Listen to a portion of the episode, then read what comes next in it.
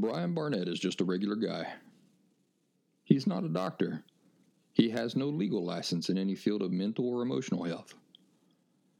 Brian Barnett merely shares the insights he's gained from his personal experiences for anybody who may choose to use such information as he or she personally chooses, while accepting full responsibility for his or her own individual thoughts, feelings, behaviors, and actions.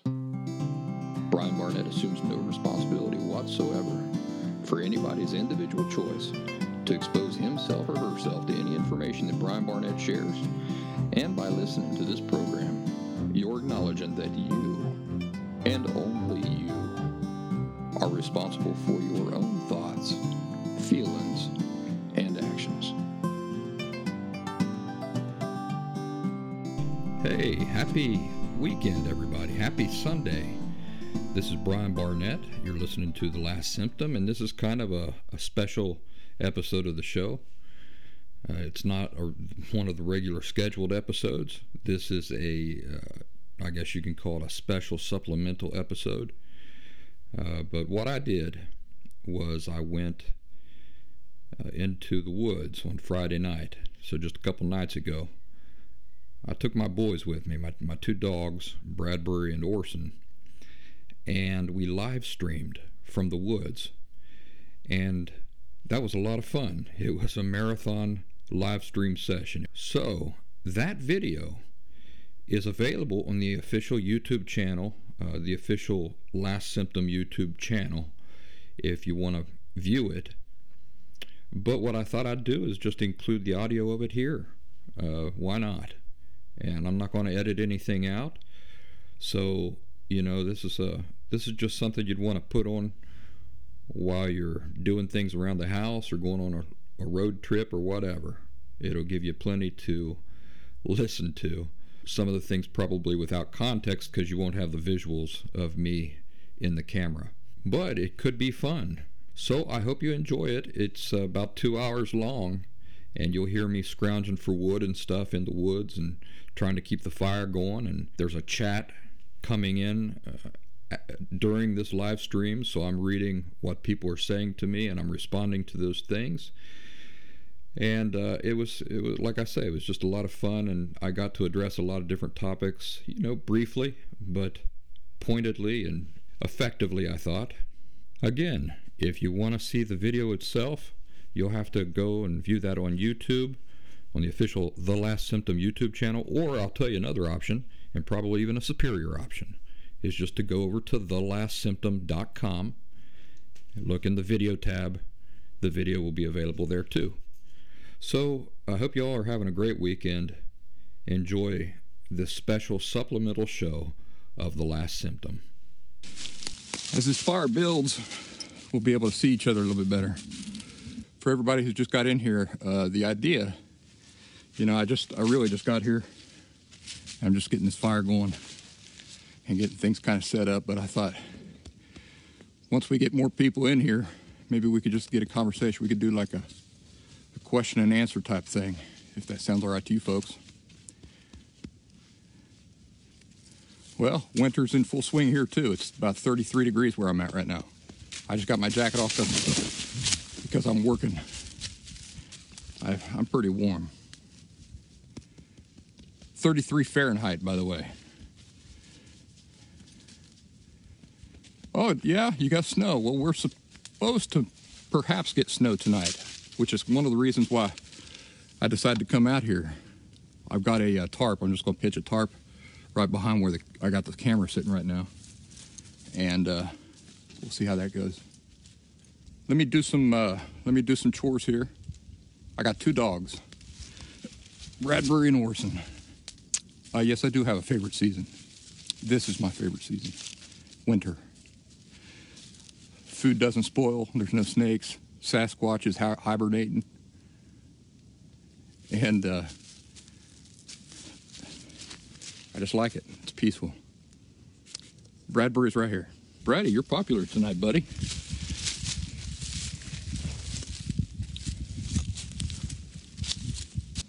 I gotta kind of keep moving because it's cold.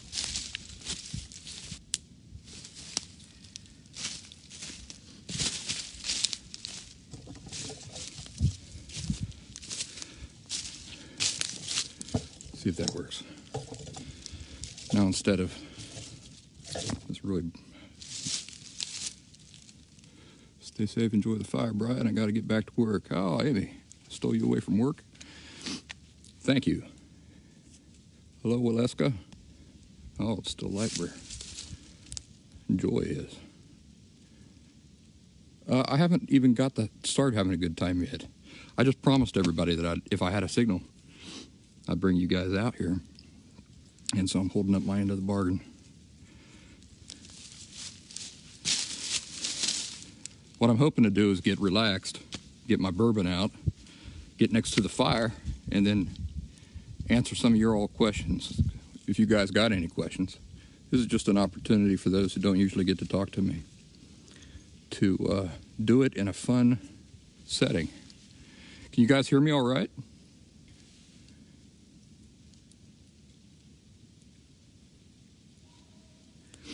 Seems like it takes the messages a little bit to come through. Like you guys are hearing me on a delay or something like that. Hi, Jade.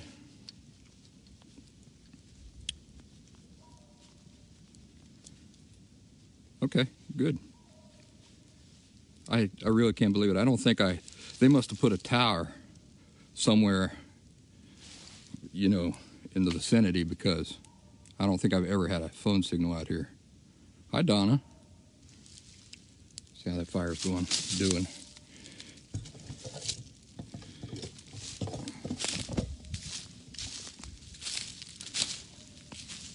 You're up, ready?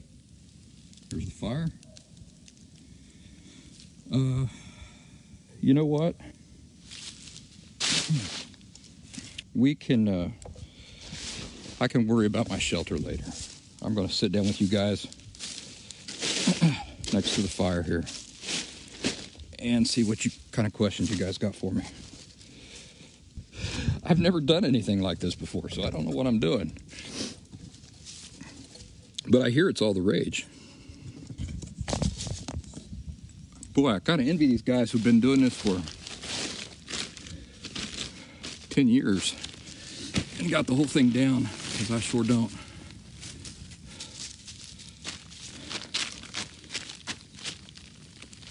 How you doing?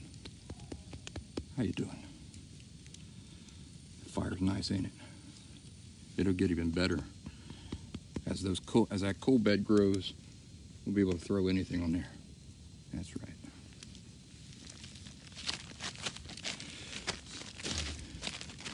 So the way I got to do this is I have to have the phone close enough where I can read what you guys are saying. But uh, if you got any questions for me, Richard, hello.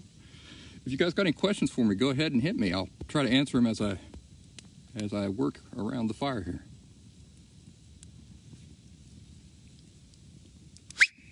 Come on over here. Yeah, come on. It's cold out there, buddy. You got to sit over here with us.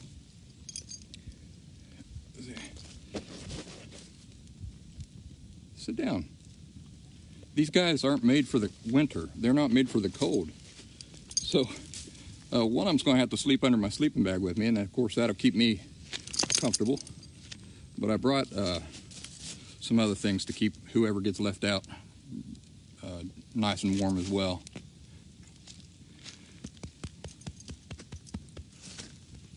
Yeah, sit down.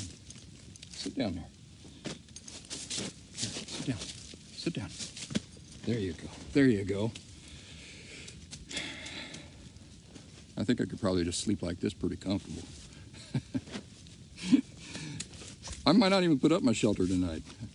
I'm not sure how, what the uh, chance of snow is. But with these two fellers right here with me, There you go. There you go. That's nice, ain't it? I think these guys want to see you. Friday, be good. Be good. Hi, Sidra. Dream life. I don't know. It's getting pretty cold. Let's see what Waleska has to say. How can I get motivation to do things? I'm not sure if I'm just lazy or what. It's hard to do anything I love without feeling. Hang on a second here. Without feeling exhausted, you seem to be really motivated to do anything. Well, uh, you know, a while back I was talking about motivation, and uh, often, I'm not saying all the time, but often, motivation comes down to whether or not we really believe a thing's possible. You know, if you think if you believe a thing is just impossible, or not even just impossible, if you think it's irrelevant, then you really won't be able to find a motivation that is sustainable to do that thing. But on the other hand, if you are convinced that you are not engaged in a pointless activity, I mean, if you really believe that, that what you want to do is possible or that it's relevant, that it's really relevant, uh, then that'll help you find the motiva- sustainable motivation. Because, you know, it's really not an issue about motivation, right? It's about motivation that's sustainable, right? I mean, I, I can I can muster up the motivation to go on a 100 mile run. That motivation will wane, and I'll probably lose it after about the first two miles. So uh, when we're talking about motivation, we're really talking about motivation that's sustainable. And in order for it to be sustainable, you have to believe that that you're that you're not involved in an irrelevant or a, an impossible task. And um, I like to talk about uh, pyramids. You know how they built the pyramids? One block at a time. uh, you know, so sometimes just getting started and just moving that one block into place, once it's there, you go, well, that wasn't too bad. Maybe I'll go ahead and move another one in there. So I hope that answers your question. You know, this past summer, I built a uh, privacy fence. I'd never done that before in my life. So what I did was I said, uh, well, what I'll try to do is just that section, this section right here. We'll see how it goes. If it's uh, too much work or if it's too hard or if I get in over my head, I can always call somebody in, but I can at least get started and try this one little bit here. Well, by the time I did that one little bit, I said, Well, I know what I'm doing now. Might as well just finish the fence. And so I did. I finished a, a really uh, massive privacy fence. It was a lot of work. But that's how I tackled it, was just kind of like, let's do this part first, see how it goes. Well, that wasn't too bad. So I'll do another little section, and then another little section. Let me throw some uh, fire on this wood, guys, and I'll come right back.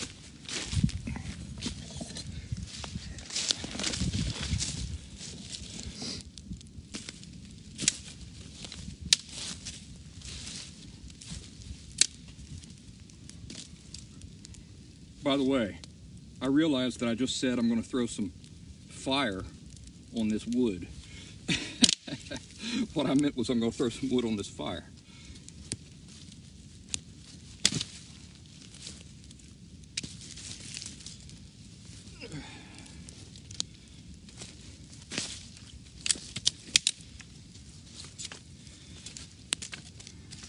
Orson, you want to sit on this mat over here, buddy? Okay. How does this work? It's not too bad, is it? I've been wanting to do something like this for a while, but I wasn't aware of the uh, the issues that I would face.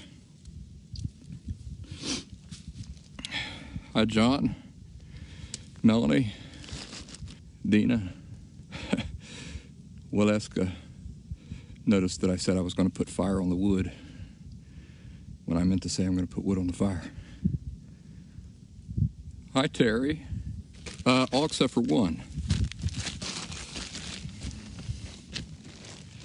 But yeah, most of the most of the bears should be asleep.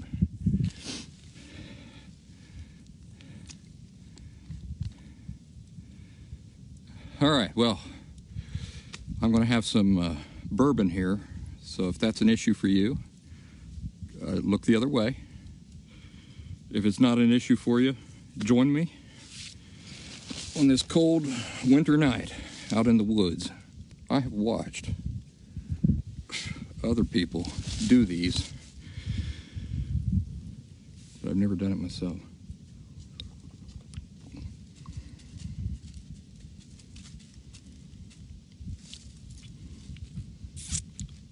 We got nine people in here. Oh, you want a ghost story? All right.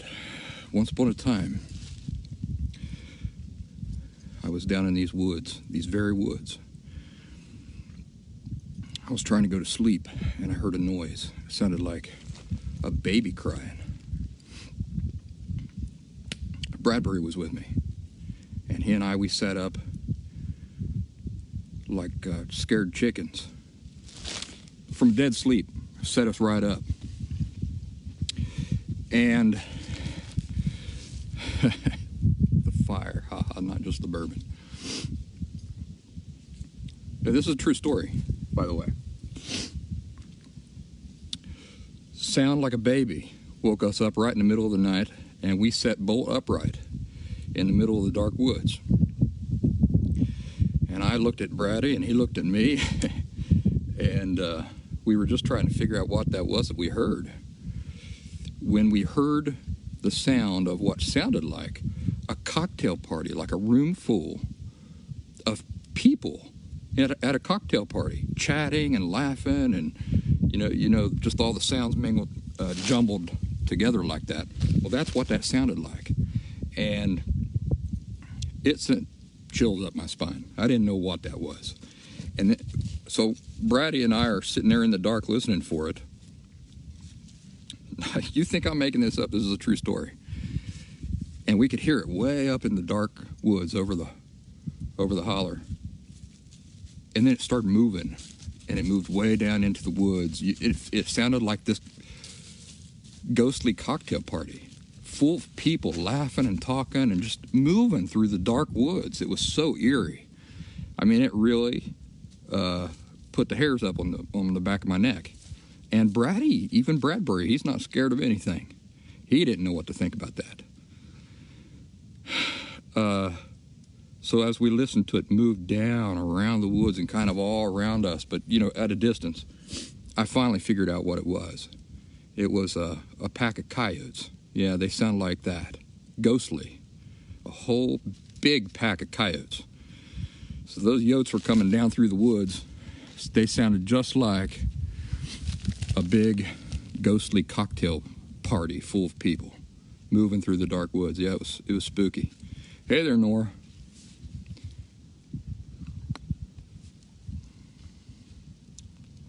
Was that a pretty good ghost story?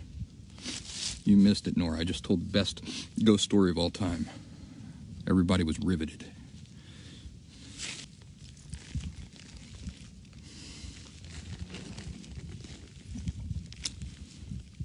Well, you know, you guys know that I believe in God. So I believe in spirits. I do believe in the spirit world.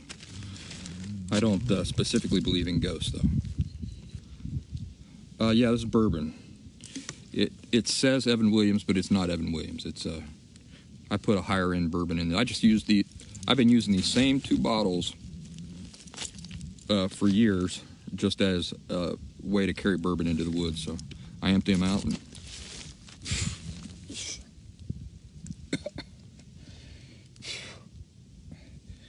It's gonna look like I'm crying, but I'm not. It's just that the smoke is blowing right into my eyes here, and I'm too lazy to move everything. I did not bring any marshmallows, but I tell you what I did bring. I brought uh, uh, taters and uh, some hamburger. I brought some eggs. Uh, let's see, what time is it? It's about 6:30.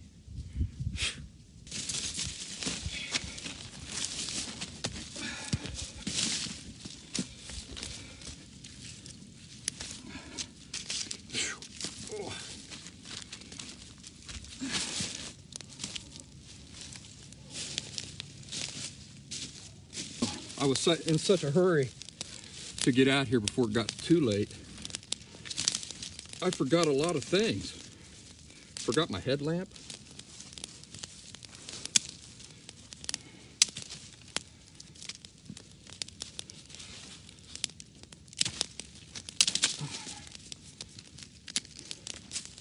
So we'll just we'll just jack his fire up.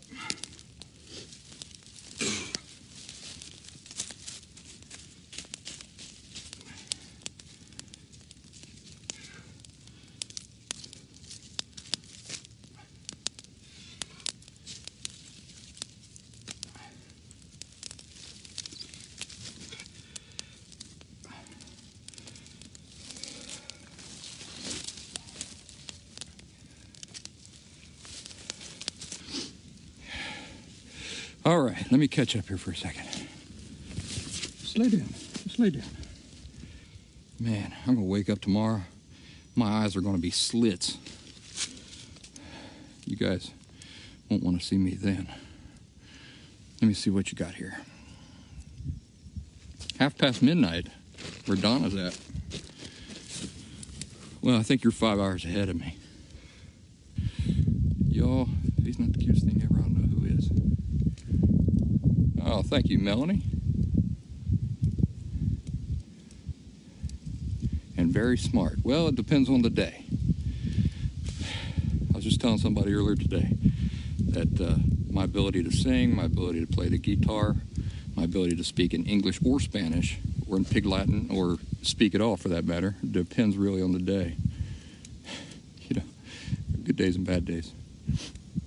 Mesquite. Uh, that's a Texas thing, ain't it? I could use some mesquite. How's Orson getting on with his training? He is doing all right. I mean, he's not. He doesn't move like a muscle or anything like that, you know, like Bradbury does. But Bradbury's got a long time with me. But he's learning. He's, you know, he. The problem is, is that he's younger than he looks. So he's he's a bigger dog. He grew up real big, and so it's easy for me to forget that I'm dealing with a baby.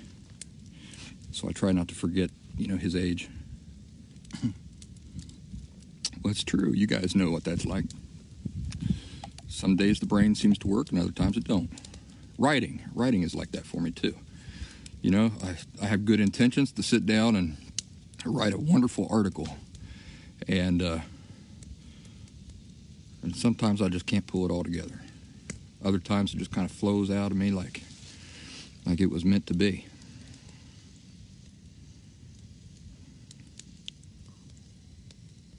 Well, that's right, Helen. Yeah, I've been I've been kind of keeping tabs on you. I'm I'm happy to have you around. All right, Nora, you be safe. I had to do this because somebody Somebody bet me that I wouldn't when I suggested it earlier. They said, I bet you won't. I said, well, we'll see about that. Well, you know, let me say something about Helen, what you just said about you never heard anybody be so honest before. Every once in a while, a person will say to me, uh, you know, you're just so courageous. You're just so courageous for the things you talk about. You know, courage is when you're scared to death and you do something. Um, and or or when you're ashamed of something and you say it anyway, right? Nothing I talk about there's no reason for anything I talk about for me to be ashamed about any of that stuff. So it, it's not really courage because uh, courage would imply that it, it's embarrassing or it's shameful and so when I share the things I do, uh, that's just not the that's just not the perspective I'm coming from. I don't come from the perspective that the things I talk about are shameful or embarrassing. So it's not really a courage thing. It's just a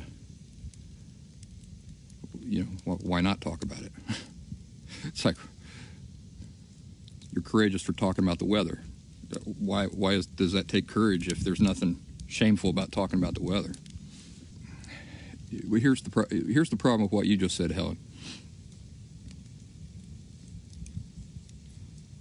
Shame, by its very definition, is feeling bad about oneself. And it's really insidious shame because it makes us believe we we feel bad about something we've done when really it's we feel bad about ourselves. So shame is, is very tricky. Um, people should never feel shameful about themselves. We should recognize that some of the things we do are shameful, right? Uh, what does shameful mean? It just means that it's devoid of value. So it's impossible, well, let's say, uh, first of all, it's impossible for us to be shameful. And it's never constructive, and it's never constructive for us to feel shameful. It is constructive to recognize that some of the things we do are shameful. But that's not feeling shame shame ourselves. That's just recognizing that those things are shameful, devoid of value. Yeah. Talk about Donna says, "Can you talk about how other people can't make you feel a thing?" Yeah, sure. Um, you know, in everyday talk, we say, Man, you made me mad. But is that really what's happening? Did, did the other person really make you mad?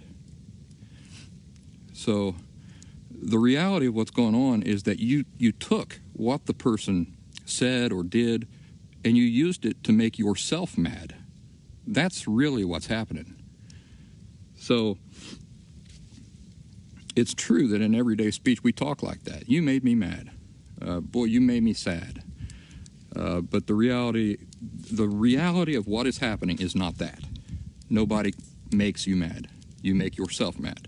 And if you want to test that, watch me say something uh, to one person, and they they laugh. It's to, to them, it's humorous. And watch me turn around and say that exact same thing to an entirely different person, and watch them get very upset it's not because the thing I said made them mad. It's because, from their perspective or their life experience or whatever, they have taken what I've said and used it to make themselves mad.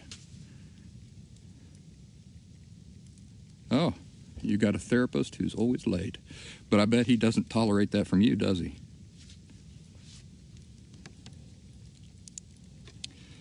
I think that I think that anybody you're paying, you know, two hundred dollars to for an hour should be on time.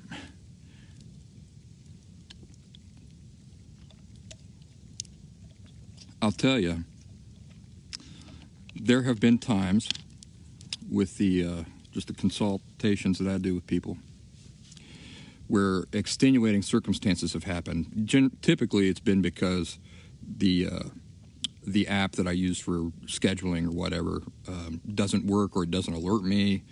And uh, I have ended up being late for uh, people's appointments, but my goodness, I feel terrible every time it happens. Good night, Melanie. Enjoy supper or dinner. You know, when I was growing up, dinner for us was, was lunch. So we had breakfast, dinner, and supper. But you don't hear that too much no more. Uh, but I still catch myself calling. Uh, what most people call lunch, I call supper or dinner. Sorry, I don't think he wants to be my therapist anymore. well,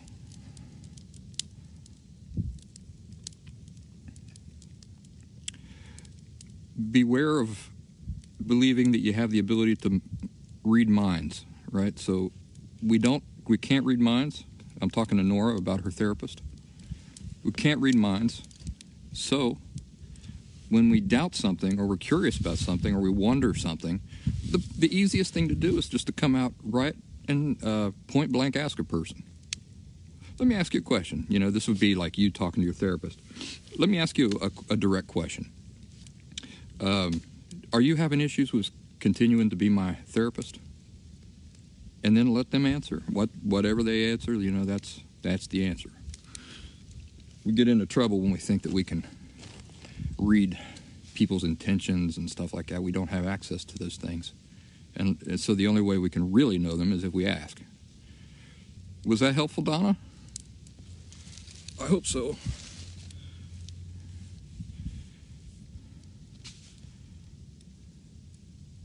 breakfast, dinner, and tea.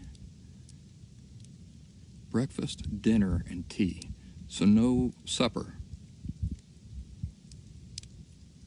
Helen, where are you at in the world? Whereabouts?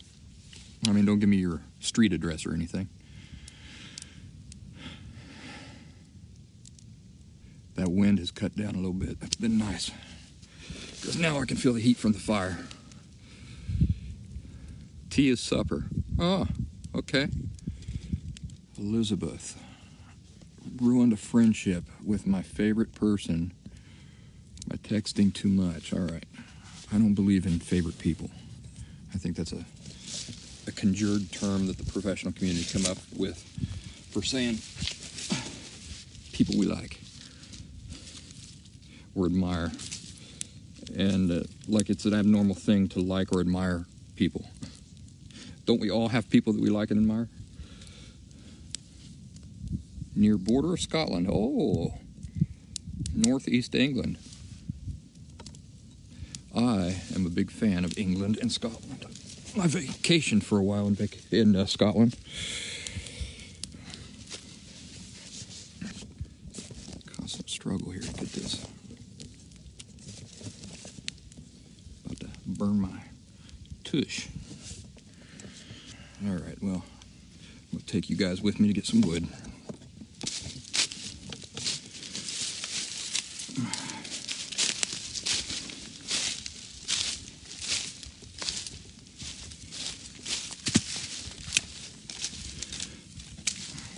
Okay. Donaldson, Southwest. All right. I'll tell you what I'm going to do, guys. I'm going to uh, I'm going to close down here for a minute. What I want to do is I want to get this fire really up and bright, and then I'll come back on. How's that sound to y'all? Yeah, I think you should focus on getting better. I think focusing on getting better is the priority over everything else. Hi, Lindsay. I'm uh, logging off here. I'll come right back folks. I just want to get this fire built up, get settled in a little bit.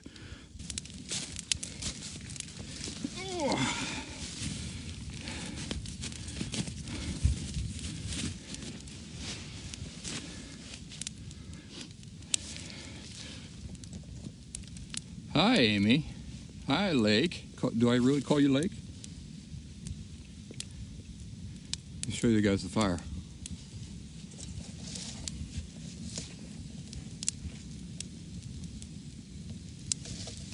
Mm-hmm. Now I got a fire going. You know, I haven't listened to the early episodes for three years now. But every once in a while, I'll talk to somebody and they'll say, Hey, remember when you said this? And I say, Yeah, yeah, I, I do now.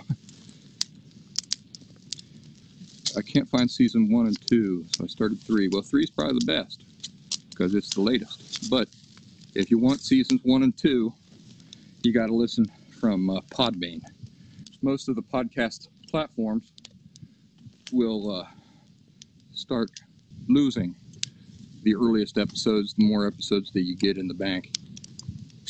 But yeah, I think if you look up lastsymptom.podbean, you will get the entire bank of all of the episodes. Lynn, I'm super camera shy too. Welcome back, Elizabeth what kind of coping skills should I use? You don't use coping skills. You you you get rid of the borderline personality disorder. You do that, then you don't need coping skills. Helen, well, it's true though. You likened it to watching a sad film. Ooh, yeah. yeah.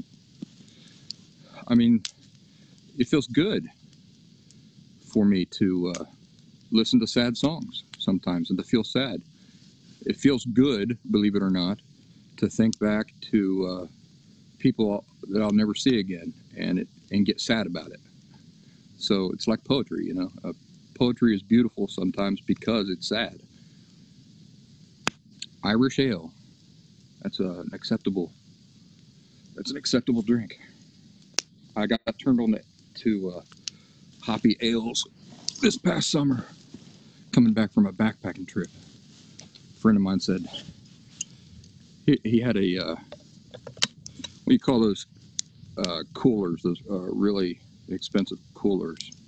He had one of those in the back of his truck, and he says, uh, here, you want an ice cold beer? This is when we could just come out of a like a five day backpacking trip right off the mountain. And at first I said, nah, nah. He said, and then he says, well, okay. He throws it back into the uh, cooler there.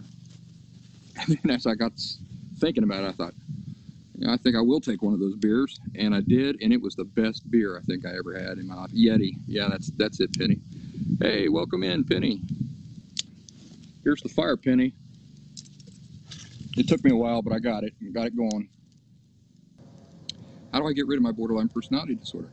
Elizabeth, you know you're you're fresh here, um, and I guess what I need to tell you is that this is a process. So uh, everybody comes in wanting to be rid of this like tomorrow, but it's not going to work like that.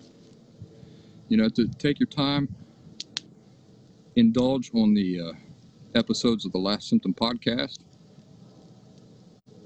Take your time, read the articles that I've written, and you know, just as important as reading them is then spending uh, some time afterwards, letting those things bounce around in your head and trying to figure out exactly, you know, the nuances and the subtleties of what it is I'm, I'm trying to tell you.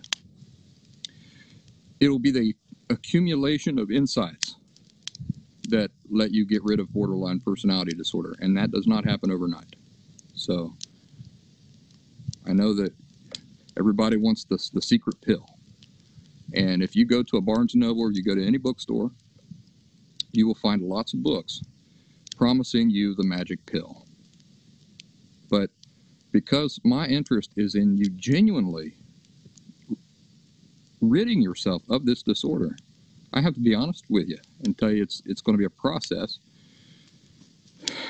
that results uh, from the accumulation of many many insights. It's just like trying to learn um, music theory. You know, I like to use music analogies a lot, but uh, uh, uh, think of it like learning music theory, right? I I was looking on YouTube the other day and I saw a uh, video just popped up. It was kind of like recommended to me about music theory. It said music theory in 30 minutes. And the guy was like, first you do this, and then you do this, and then it involves this, and then it involves this. And you, know, you just can't absorb all that. And he really, in 30 minutes, couldn't cover everything. So people who really understand music theory, uh, they understand it intuitively and thoroughly, comprehensively, and cohesively. And the reason they do is because they spend a lot of time reading about it, thinking about it, having these little bing bang uh, insights that accumulate. Yeah, Amy says music theory takes years. So, but you know, it's that's the thing. You know, it's uh, it's no different than learning music theory. No, you don't have to read. You don't have to pay to read my articles. You don't have to pay to listen to my podcast episodes. You don't have to pay to participate on the Facebook group and to take advantage of all the library conversations we've had there. Uh, the only thing that I charge for, uh, and the only reason, and the only reason I charge for those things is because it supports my ability to do this work. But the only well, actually, there's two things I charge for my time and my pre recorded course. So if you want to pay for my time, you can have a one on one conversation with me, and, and basically, you're just paying for my time. Or you can have a one on one Zoom meeting with me. And once again, you're just paying for my time, really. And then the, uh, the course that I developed, I do charge for that for those who can afford it uh, because I put a lot of time and energy and a lot of heart into it. Uh, and uh, and so it's an investment that I've made, and I like to see other people make that investment for themselves too. Instead, you know, if I just gave it away, it would not be valued the way that I think it should be. Yeah, the pod, you know, there's most people who know me know that for two years, uh, I didn't charge anything. So I was doing it entirely on my own dime and on my own time. And I was working a, a job at the same time. So, uh, you know, people have made great strides listening to my podcast and nothing else. Amy says that theory is like BPD. I like how she just calls it theory. She doesn't call it mu- she doesn't call it music theory. She's too cool for that. She just calls it theory. It's like BPD in the sense that if you don't start with the basics, the rest won't make sense. Beautiful, beautiful analogy there. Yeah. I agree. By the way, do you know, speaking of Amy just not referring to music theory as music theory, but just as theory, showing her intimate relationship with music, uh, did you know that the Grand Canyon is not the Grand Canyon? It's just Grand Canyon. Talking to a ranger before I hike down to the bottom. Oh, every once in a while I get a big old wolf of that smoke. And it's a real treat, I'll tell you. right in the face.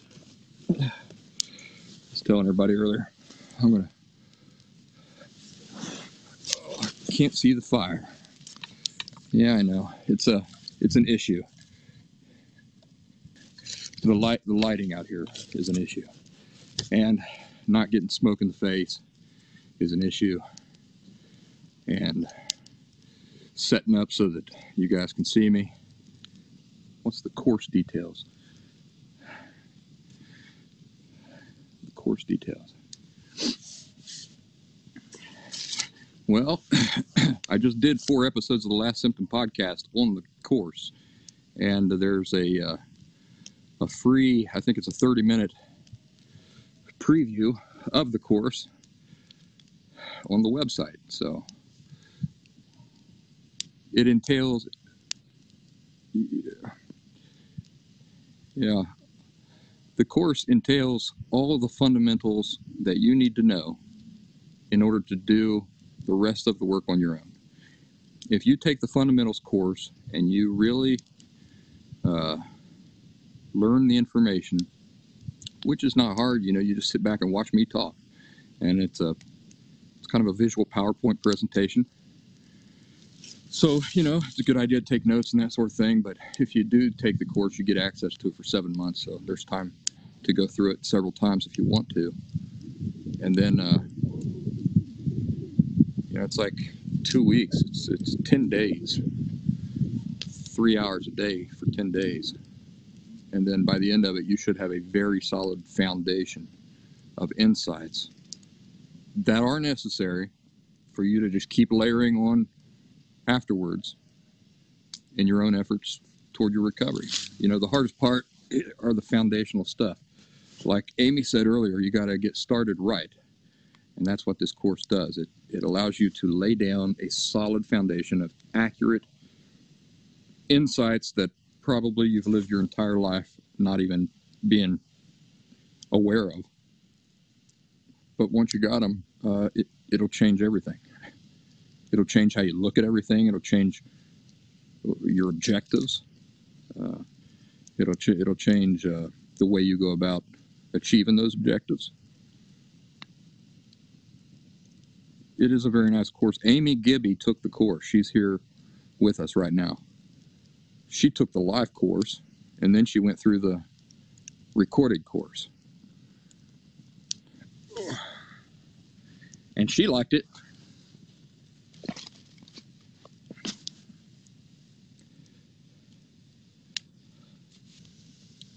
I did not bring my guitar. I had my hands full with two pups. I had this great elaborate thing I thought I was going to do for you folks, like cook and all that stuff. I am going to cook, but that's a whole. I can't see what you, you know, there's no way for me to see what you guys are saying. There's no way for me to have a conversation with you if I'm cooking or doing work here around the fire. Penny is sitting by a fireplace drinking hot chocolate. That sounds pretty good. Lindsay's hanging out with her kiddos and getting ready to put them to sleep. You know, for everybody who thinks that I play the guitar well, I don't. and anybody who knows music knows that's the truth. But I don't play, you know, because I want to be the next Eric Clapton or anything like that. I play uh, for my own enjoyment and to uh, practice singing. to be honest with you. And if you want to know the truth, the guitar is not my preferred instrument. My preferred instrument is the piano. Uh, and I play the piano by ear. So, again, anybody who knows how to play the piano, watching me play the piano would never be impressed at all. But, but again, I, I just enjoy it. And I don't have the best singing voice either, but neither did uh, John Lennon, for that matter. So I don't have to have a great voice. I just have to enjoy it and I enjoy, you know, making small improvements and learning different techniques on my own, discovering these techniques on my own for uh, singing and improving my singing voice. I think people like that you're authentic in what you're doing, like the dancing you did. Yeah. Uh, I think that style of da- uh, dancing is sexy. It's just very sexy. And when I hear that type of music and uh, I see uh, people dancing to that type of music, it, it gets me going. It turns me on. I like it. Makes me feel sensual and sexy. And I'm, oh, that's another thing. I'm not a good dancer, but I enjoy it. Nat, Natalie is doing laundry watching me and AGT. What is AGT? Americans Got Talent. Ah, I figured that out. Americans Got Talent while crafting. What are you crafting? I'll show you the setup I got. Thank you, Lindsay. I appreciate that. I don't know if you folks have noticed, but I've been trying to do some more personal, personable stuff with yins. And here you see that?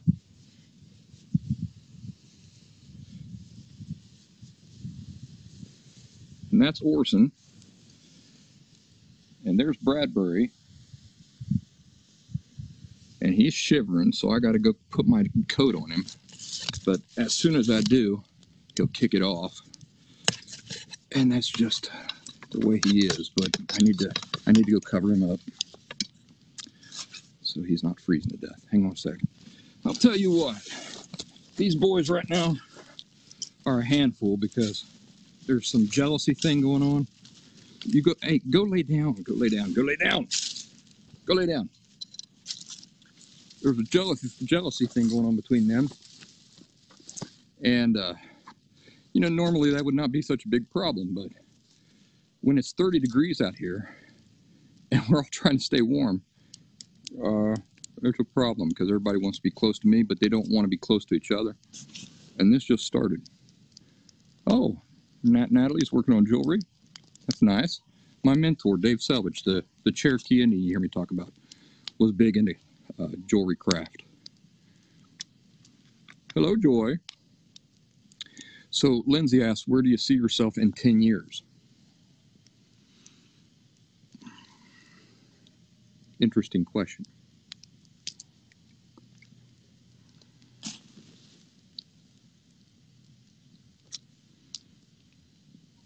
Well, I'd like to be alive in 10 years.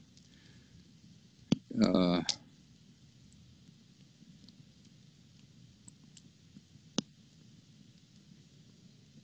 you know, you, you kind of put me on the spot. I, I don't really have a grand plan.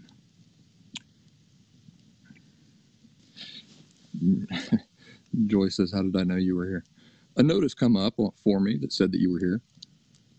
This fire's putting off some good heat. It's 30 degrees out here and I'm in a I'm just in a shirt. I don't even have a jacket on. But I'm sitting close to this fire. There's no wind. It's nice. This is really nice. Let's see if I can. The perfect fire is a balance of space and oxygen. So it's kind of like finding a balance where there's just enough space, but not too much space. Because if you open up too much space, the fire dies down. If you pack it in too tight, the fire dies down. But if you crack it and open it just strategic, strategically like, you get a perfect fire. It's an art. Um, let's get back to where do I think I'm going to be in 10 years. I'd like to be alive. And I'd like to be smarter than I am today. I hopefully will have made some new mistakes and regrets. Uh, some of them very rotten. And uh, you know, I just want to, I just want to live a full life. I want to go into, want to go to, into the end of it, skidding sideways and screaming, uh, hooting and hollering. I have a tradition. My daughter loves this. When I go through a tunnel, you know, through like a mountain tunnel, uh, windows go down and it's all woo woo. That's how I want to go into the end of life, uh, kind of scooching in sideways and hooting and hollering. That's what, about why I became a dad, by the way. For people who ha- are not parents, it's that's fine. I never wanted to be a parent, but what changed my mind was I thought, do I really want to live my whole life and miss out on this fundamental uh, human experience that that that has no comparison? And I decided that I did not want to go through life and not have that experience. beating those boys off with a stick because my teenage daughter. Yeah. Well, Donna, I think that by the time that my daughter is a teenager, that I will have created, or let's say guided her to a place where I will trust her judgment on these things. And uh, I want to be reasonable about it it'll break my heart because it means she's growing up. But and I will, I will believe me, if there's anybody who could teach my daughter about uh, the rotten ploys of teenage boys, it's it's this guy right here because I I'm the master. None of those boys will be able to get anything by by her, hopefully. Uh, Joy ran into her daughter's boyfriend on her walk yeah, it's a normal part of life. Young love. You know, it was a, a feverish, happy time for me to uh, discover or, you know, to get to the age where love, or, you know, that version of, of love is part of your life. It's just very feverish and just wonderful. You know, I remember, I remember being a teenager and uh, just squeezing my pillows in my bedroom and imagining that they were female breasts. I just, it was just, you know, you get to that age and it's just what you think about. It's, it's totally natural. Nothing embarrassing or abnormal about it at all.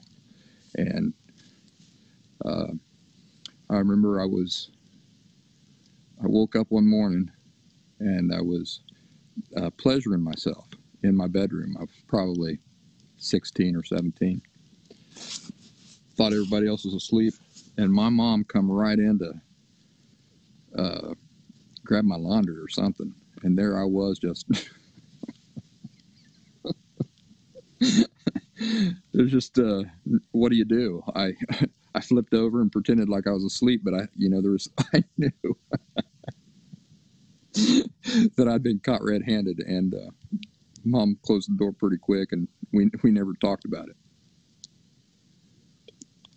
Hmm. Penny saw a wolf last week. When I used to go to um, Gatlinburg, Tennessee, with my mentor Dave Selvage, who is a Cherokee Indian, and if you folks ever wonder why I say American Indian instead of Native American, it's because he personally told me that that was his preferred terminology for the American Indian. And I said, Well, why do you like American Indian better than Native American?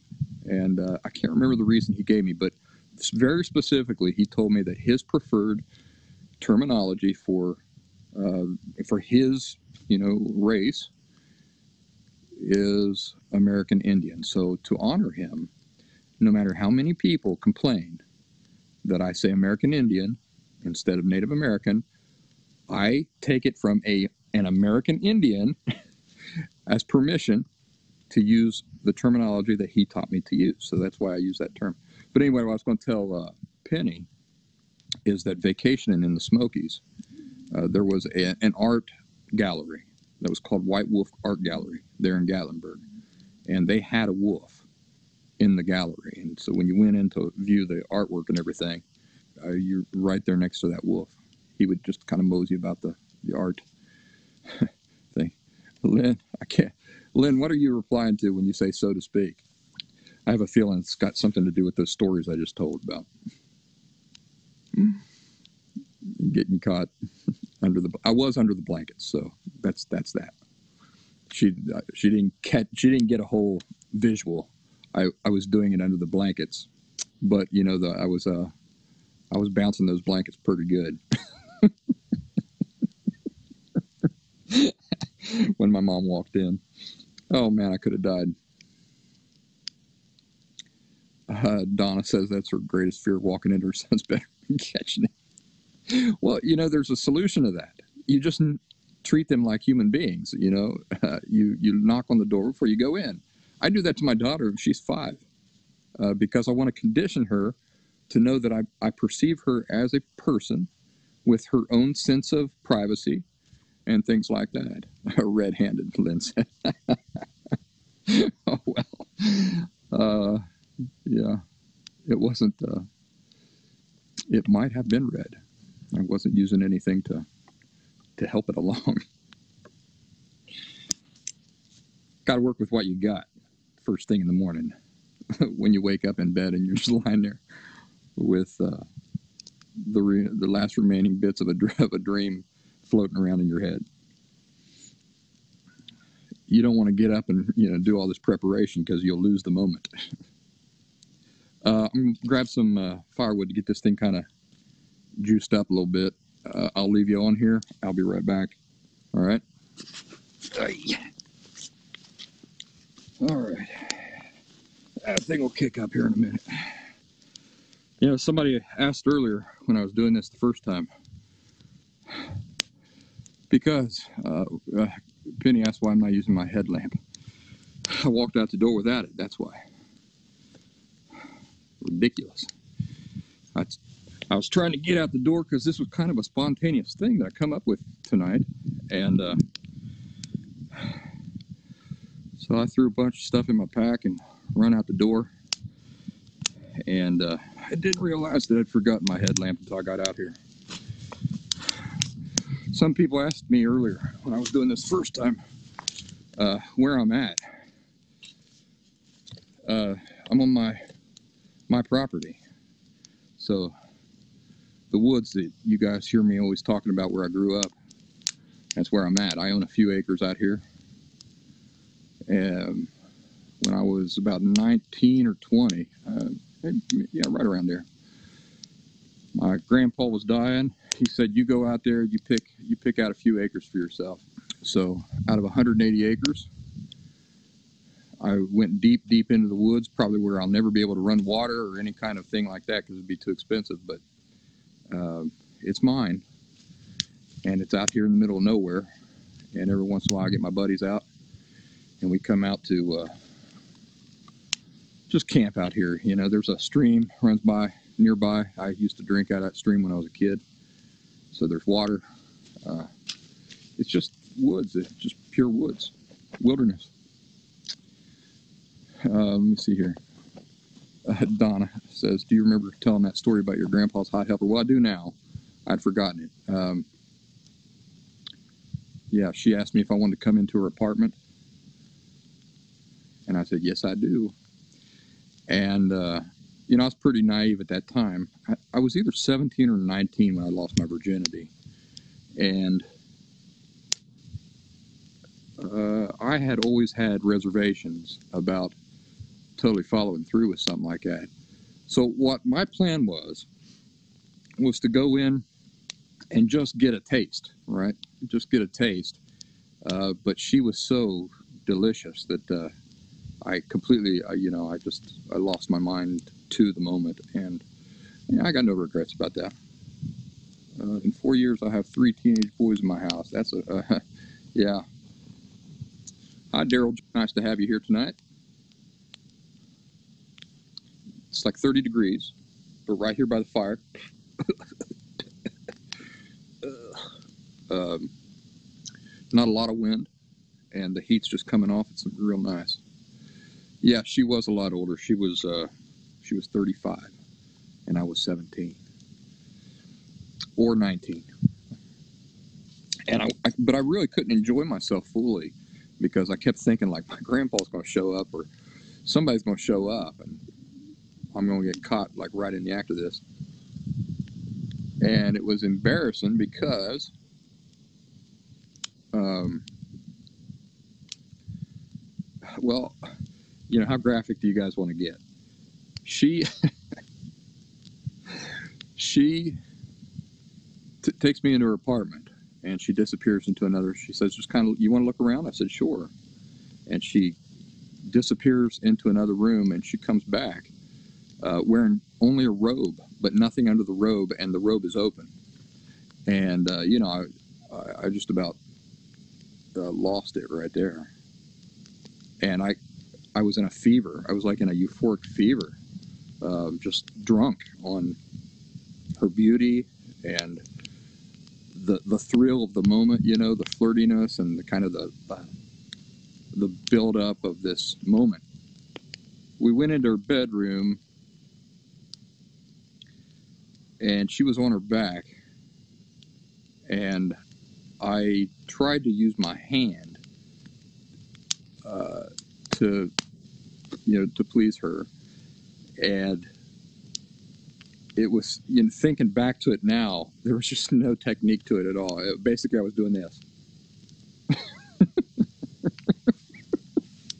I just thought that's all you do. That's all it takes. And uh, she was very gracious about it. You know, she kind of showed me what to do. And then when I, uh, you know, went. I'm trying to tell this story without uh, being too uh, classless about it, but when I finally penetrated her, I mean, I, I, I came instantly, but I thought, I can't let her know that I came instantly. I have to pretend like I did not, and that I can still, uh, that I'm still fully in the game here. So I gave the old college try to keep going, but um, she realized pretty soon what had happened, and she and again she was very kind about it. Uh, she took me out and went into she went into the bathroom and she come out with a warm uh, rag and she handed it to me and she because I had just pulled up my pants, I'd pulled on my clothes like right away. I was ready to get out of there because yeah, I just I didn't know what to do. And uh, she handed me the rag with kind of a wry smile on her face, and she says, um, "Here, you, you might need this." And uh, I didn't know what she meant by that. I washed my face off with it. and uh, you know, it wasn't until years later I realized that she was trying to help me clean myself off. But that's the true story. My brother and I were out here one time. There's a uh, a bare field out weirdly in the middle of the woods that you can just uh, you're walking through like thick woods and you just come to this field and he and i were out there one night this enormous enormous uh, meteor streaked across the sky and it was so bright it cast it made the night the middle of the night look like broad daylight and it cast a shadow off of us. And that shadow as the uh, meteor passed over us that shadow i watched the, my brother's shadow go like this with the the meteor passing overhead. It was amazing.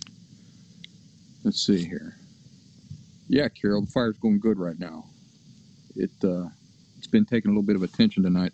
Things are a little bit wet out here, so I've had to. You guys know what fat wood is? That's what I brought out here to get a fire going. Fat wood. It's wood that is impregnated with um, oh, what's it called? Uh, resin, and uh, the resin burns extra hot and extra long. So Nora talked to her therapist and told him I don't like how he's always late. I think it went well. Yeah, Good. Good for you for standing up for yourself. Remember, you can always express yourself honestly and openly as long as you do it in a calm, assertive way and with no intent to offend. That's those are the secret ingredients to good communication. Calm assertively and never with the intent to offend. So even when I speak very bluntly to people on the group, uh, you may say, "Wow, he's angry." Uh, I'm not angry, I'm, I'm, but I'm speaking directly. I'm not softening anything, and my intent for saying it is not to offend. My intent is to correct or to get the response that I feel like that person needs. You know, sometimes being very kind about a thing just enables a person. So sometimes what they need is, hey, wake up, wake up. What are you doing? That's foolish. So I use both speaking methods depending on what I feel like the person I'm talking to needs for, you know, really for the recovery. So, but very good, Nora, for standing up for yourself, expressing yourself. Edgar, welcome to the group. Penny, when you said Bearfield, I thought you said Bearfield. Bearfield, Bearfield. I, I reckon I did. Same th- same pronunciation, right? Uh, isn't Fatwood cheating? uh, not, you know, I didn't. What do you want me to do? Rub two sticks together? I was trying to get you guys in on this as soon as I could. On another day, I'll show you how to start a fire using a uh, a more traditional method. Fatwood is traditional, by the way. And if I walk through these woods tomorrow, I could find my own fatwood. This is kind of fun, don't you think? I don't know if you guys have noticed, but I've been trying to do since the new year and right before the new year, uh, about the time that I start that I did that video on the beach. Uh, I've been trying to do some more spontaneous type videos because I don't want everything to always be so formal and scripted. So I thought that if you guys could get to know me in kind of a non-scripted way and kind of in, uh, follow me along on some of the things that I'm doing, that that might be nice. What I'm kind of curious about what you guys have thought about it. Somebody mentioned earlier that my my dancing to reggaeton.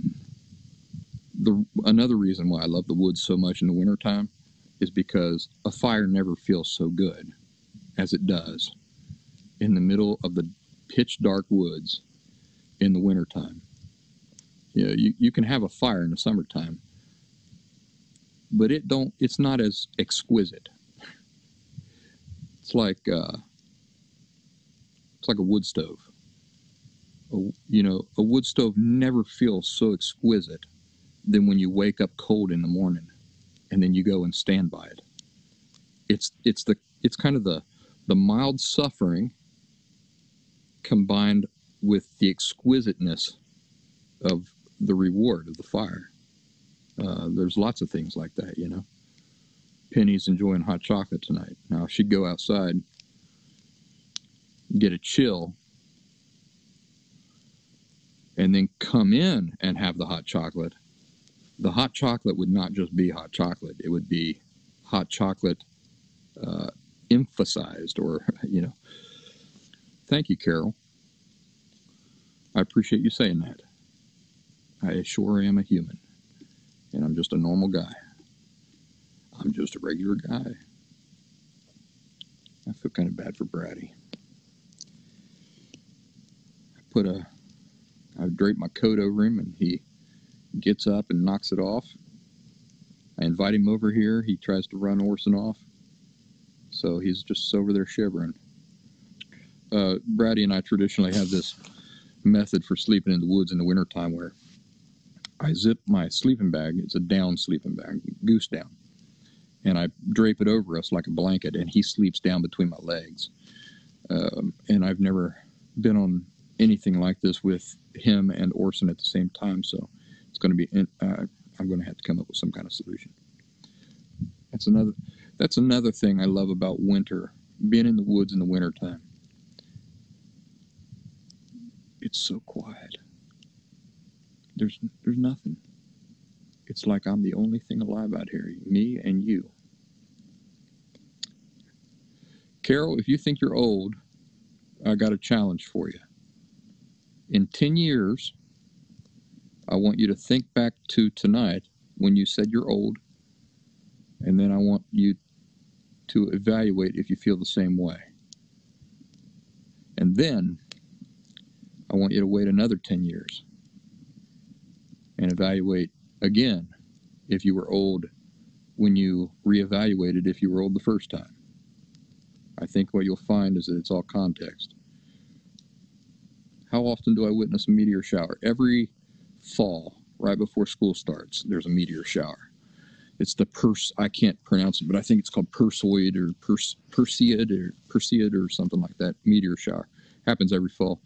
And one night, my brother and I, we slept out, and uh, on the night of the uh, peak of that meteor shower, and we counted over a hundred uh, meteors within an hour between the two of us.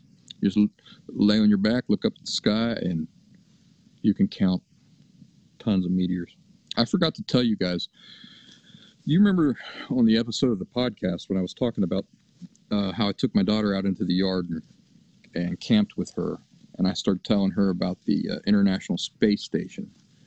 The thing I left out of that show is that as I'm telling her about the floating turds, and we were lying there in the tent looking up at the sky, and as I was telling her about it, the International Space Station came zipping by across the sky. And I said, Look up there. You see that? That's the International Space Station. There's people on there. And uh, it just blew her mind. It blew her little mind. But that was cool. And it was total coincidence that it zipped by um, right when we were lying in the backyard and I was telling her about it. Hi, Heather. So nice to have you here tonight with us. I'm in the woods here next to a fire, and I've just kind of been chatting people up tonight. And now I can't find my booze. Hi, Emma. Glad to have you back. There we go.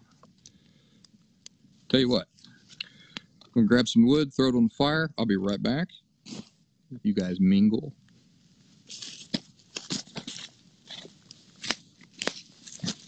Let me catch up with you guys. Thank you, Emma. I hope you're enjoying your night too.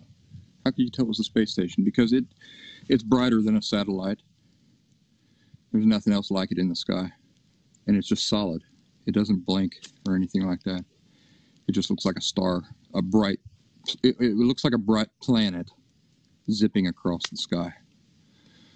Satellites also look like planets. It, it, well, the, the way you can tell the difference between a star and a planet is that a star twinkles and a planet does not. Because a star is creating its own light, a planet is reflecting light. So it's like our moon, right? It doesn't twinkle. So when you look up into a sky, into the sky, and you see a what you think is a star, but it does it's not twinkling, and that's a planet. Well, satellites are like that too. They're not flashing out their own light, they're reflecting the light of the sun. So uh, when you see the satellite go across, you're seeing it reflecting sunlight. And uh, satellites are kind of like little tiny, little tiny dots. And the space station is kind of like a, a planet. It looks like a little bit, it's a little bit bigger. Heather just got home. She started a fire. I'll tell you, I'm, I'm pretty proud of uh, Orson tonight because apparently there is something here in the woods with us I don't know what it is. It's probably a deer, or maybe it's a yote. And Brady, at 11 years old, doesn't even care. But Orson's all over it. He's he's ready to go to battle. So I feel very safe, and I'm very proud of him for doing his duty. Yeah, that fire's starting to kick up again now. Boy, I tell you, it feels good. There ain't nothing like a fire after you've been cold. Like I say, it's it's the coldness that makes the fire that much more enjoyable. Also, dog's warm body against me. Orson's just saddled up next to me here. He's got his got his whole side next to me, and I can feel his body heat. Mmm. Good. It's good. You hear him? But he, there's something out here.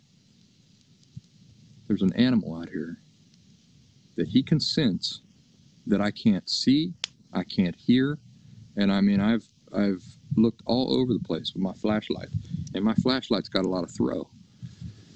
I don't see any the you know the reflection of any eyes, nothing like that. I hear no sound, and yet he can sense that something is around us.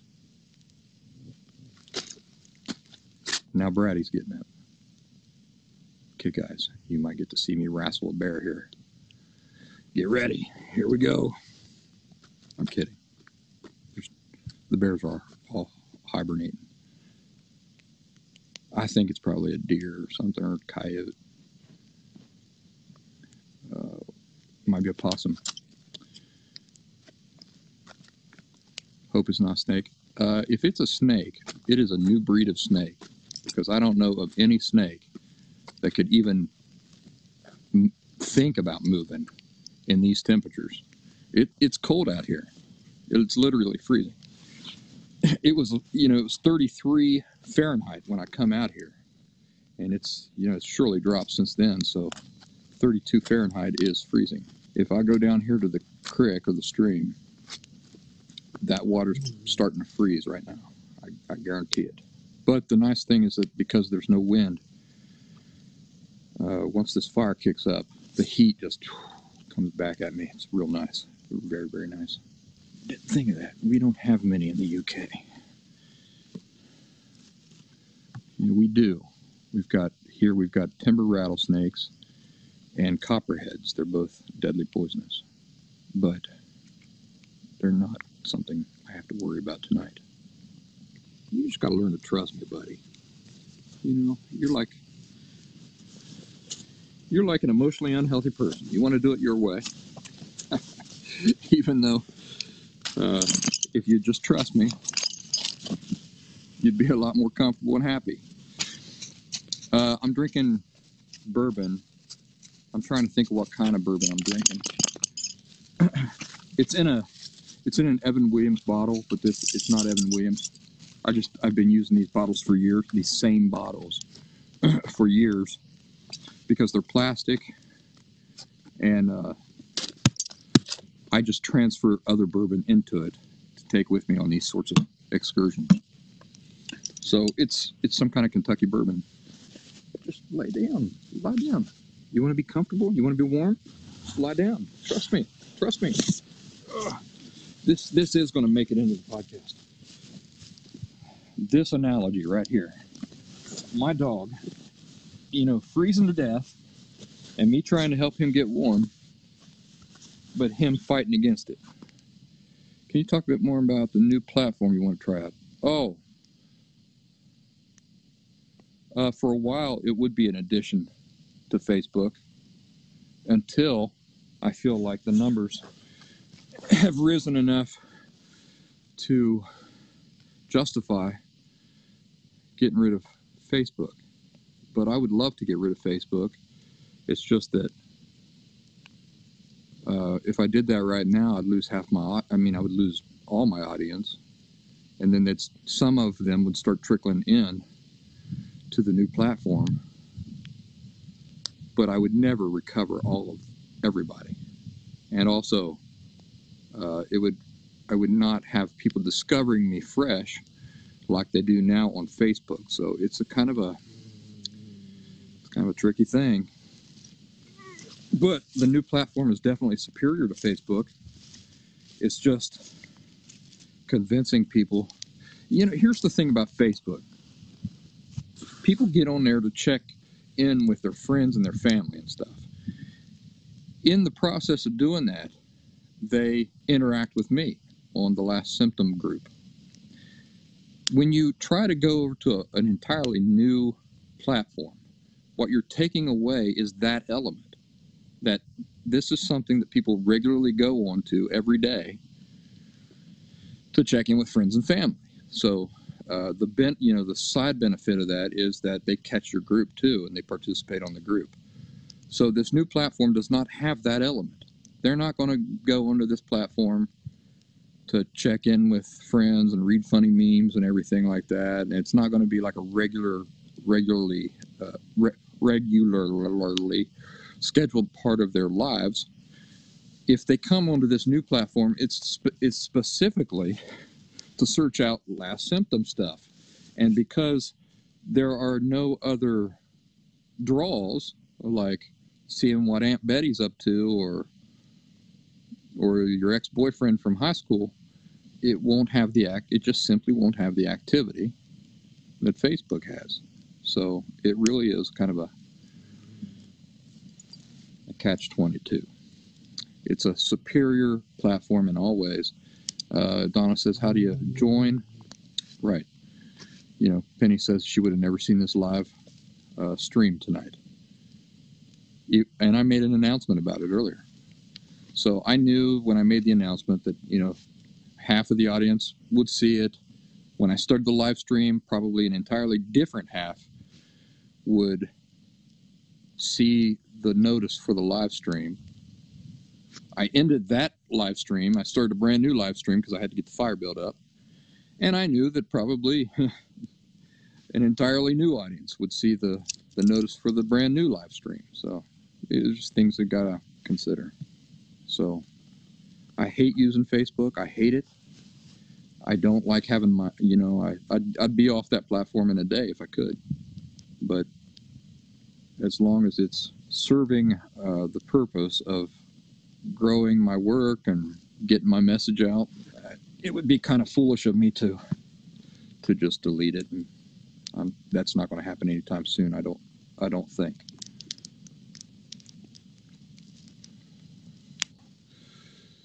Uh, it's going good. Got a better fire. Conversation has gone in interesting directions. Oh yeah, good. Invited a friend. Hi Ruth. Welcome. Is Ruth your friend, Terry? Is that the friend you invited?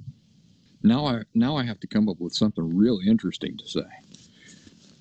Donna says, "Bring the guitar next time." Orson's on high alert. That's what I, that's what I like. That's what I like. Keeping me safe. Got a job to do, and he's doing it. That's right. Ooh, there we go. There's some light. Penny says Orson's on duty. He is on duty. And that's what I love that he intuitively knows that that's his duty. I did not have to teach him that. He just knows it. And I, that's why I love this breed of dog. Uh, Nora says it'd be fun if I played my guitar. You know what I've been wanting to get for the woods instead of a guitar? Is a, a ukulele a ukulele I could take on excursions into the woods. It's very small, easy to pack. But I'll tell you what, Nora, I'll get everybody onto a Zoom meeting here soon. I, this is one thing I've been thinking about doing is giving people in the group just an opportunity for us to all meet on Zoom and just kind of have some association and companionship there on Zoom no charge, just just for fun. So if we do that, I might, depending on if I have any bourbon in me, play the guitar for those of you who are satisfied with my very uh, modest form of playing. Ruth and Nora or harmonica. Yeah, I do play the harmonica. I play the harmonica a little bit. You love the harmonica. Any recommendations, guys? We're going to do a, a toast. Anybody got a good idea for a toast? Do I take requests? Yes. I do take requests. as long as they are one. You know, the, what you request has to be one of the ten songs that I play. I'm kidding. I. uh, I will take a request, but uh, it depends on if I can play the chords or not. Nora says, no, the Zoom idea. But yeah, Bob Dylan. Nora, you don't want to do Zoom? Bob Dylan is my favorite on the harmonica. Jude says, to good emotional health. All right. That seems very appropriate. All right. To, to good emotional health, and because I think there's a delay, I will toast you all. I'll wait a second.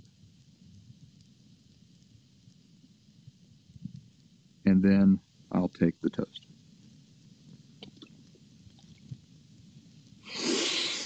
Mmm. That was a nice snort. To health, Ruth says, to health. You do love the, the Zoom idea or you don't like the Zoom idea? I'm not sure. You're confusing me. I think I can turn my light off now trying to think if I can tell you guys a really nice story.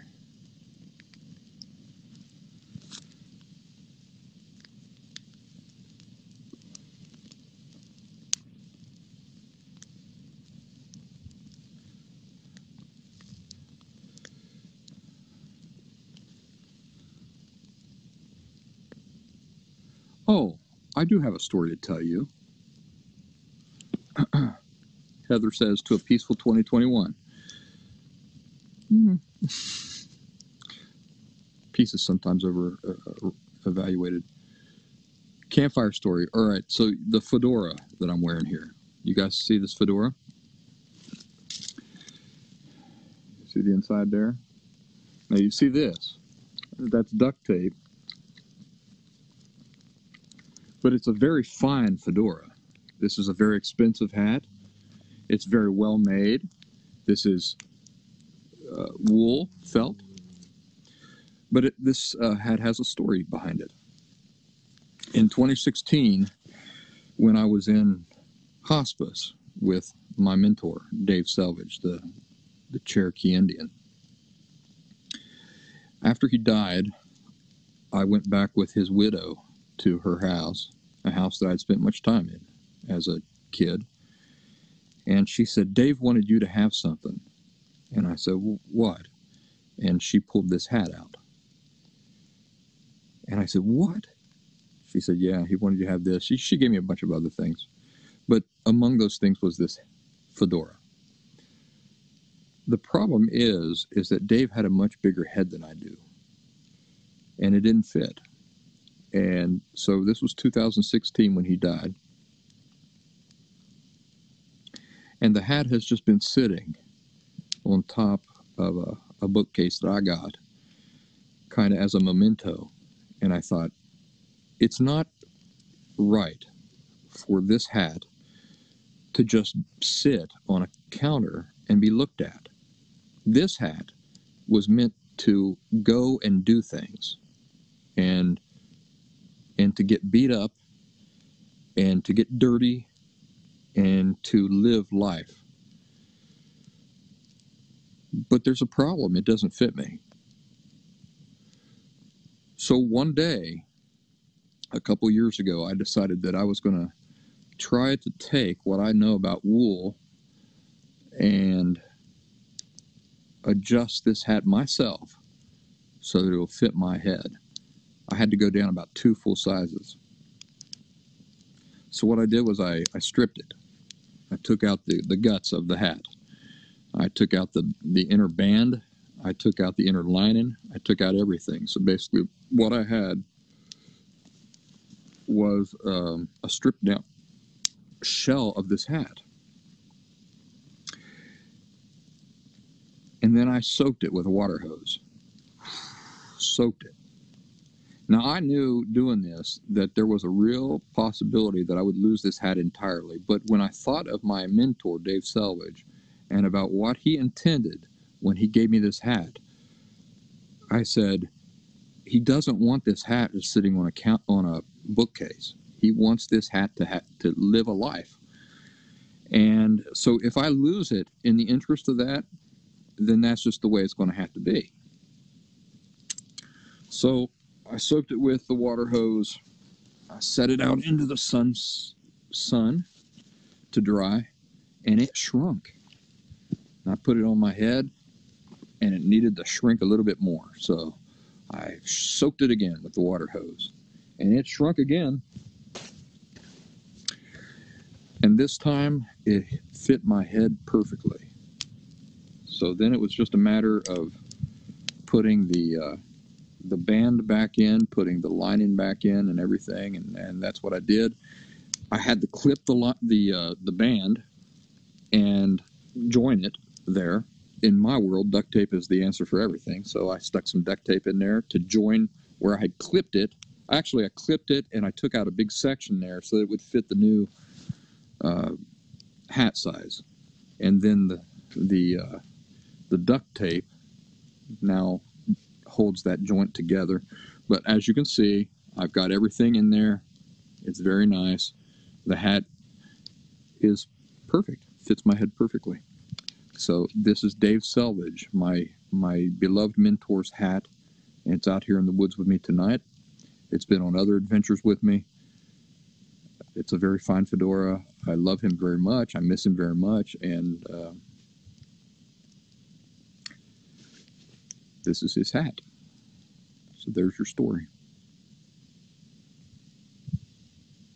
Thanks, Nora.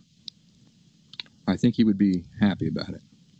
I don't know if you folks have seen the picture of me at 13 sitting with Jordan and wearing a fedora next to a piano.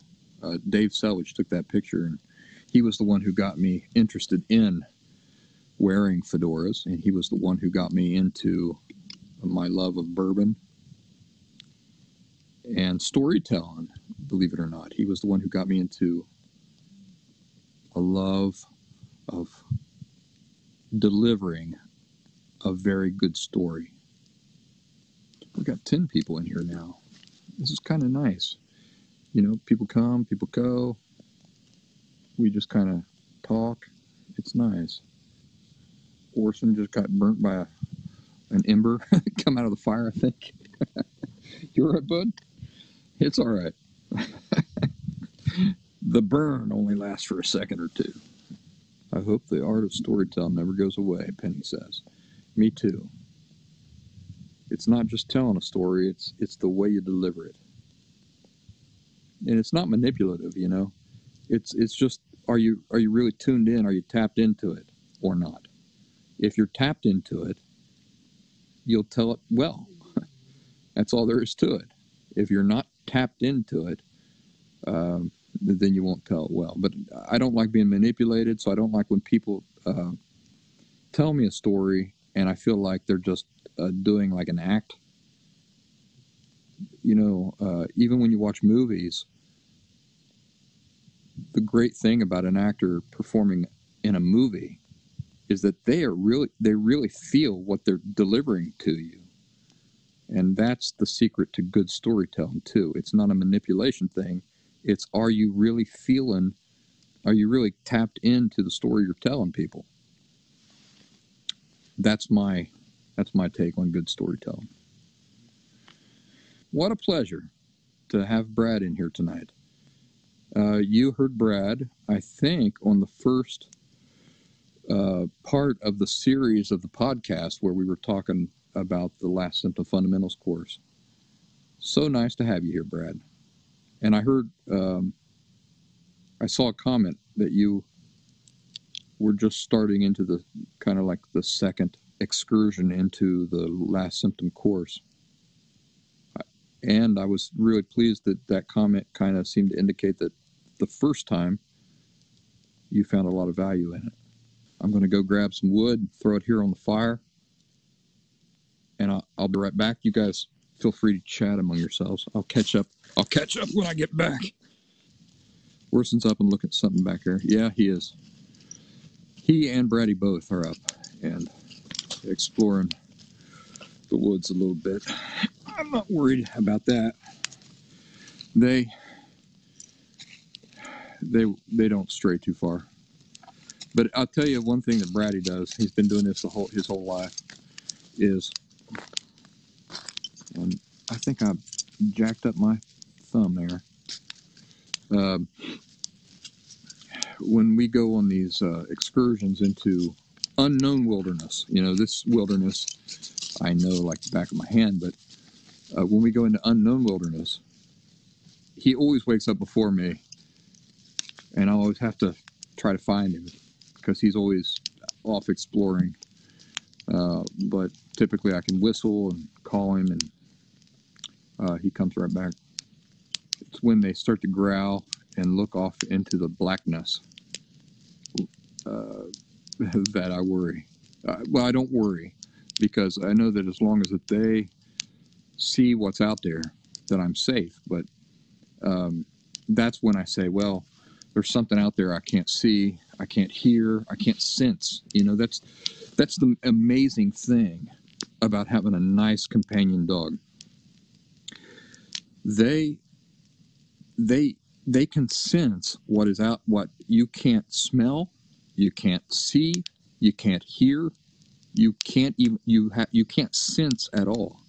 Like I told you earlier, there was something out there, and I took my flashlight out, which has a lot of throw. I think it's 300. Um, what what's it measured? What's light measured in?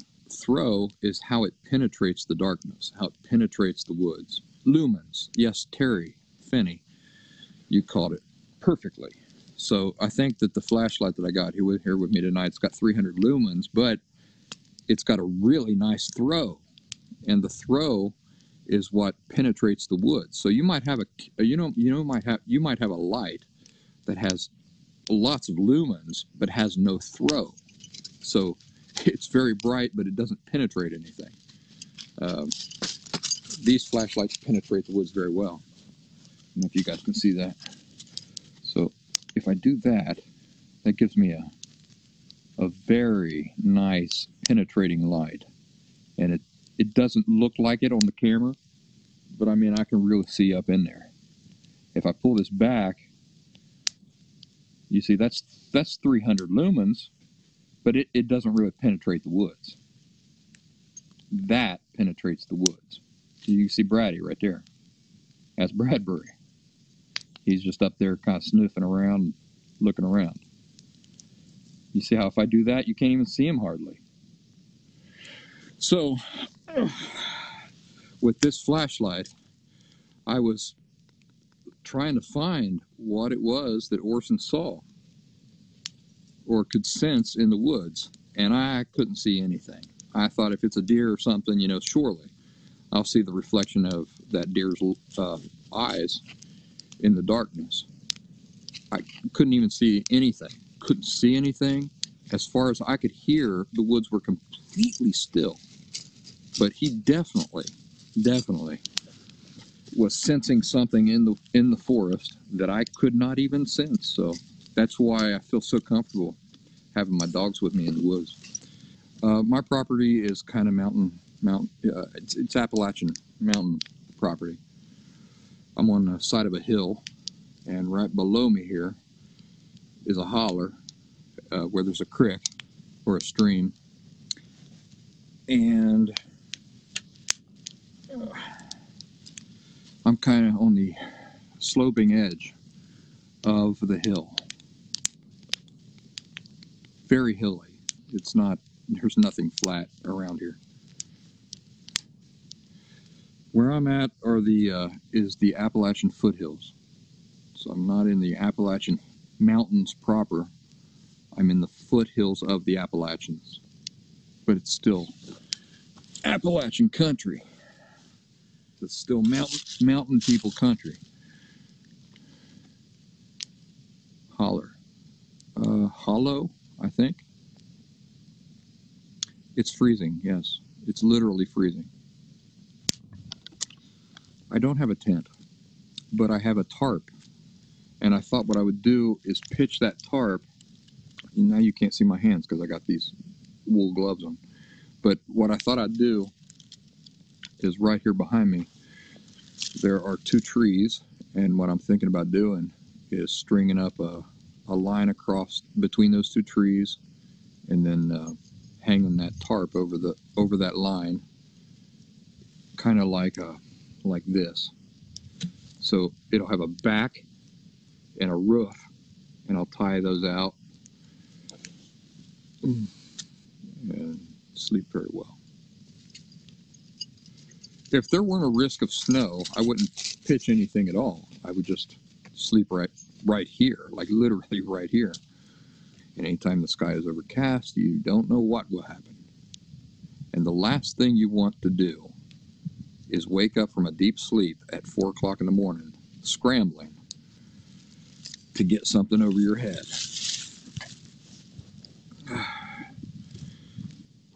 Fire's going real good right now. I'll tell you what, I kind of lucked out tonight. Um, you see that big firewood there on top, on top. Uh, when I got out here tonight, I saw that a tree had fallen down. A, a tree had collapsed, and um, apparently, I'm assuming my dad uh, chopped or uh, came out here with a chainsaw and cut that up to kind of keep uh, the path. Hey, hey, hey, careful there. Uh, to keep the path clear. And so uh, this wood here, big old chunks of cut. Brady, come on now. I'll knock my candle off. So big old cut pieces of firewood just right right up the hill here that I think my father uh, came down and cut with a uh, a chainsaw.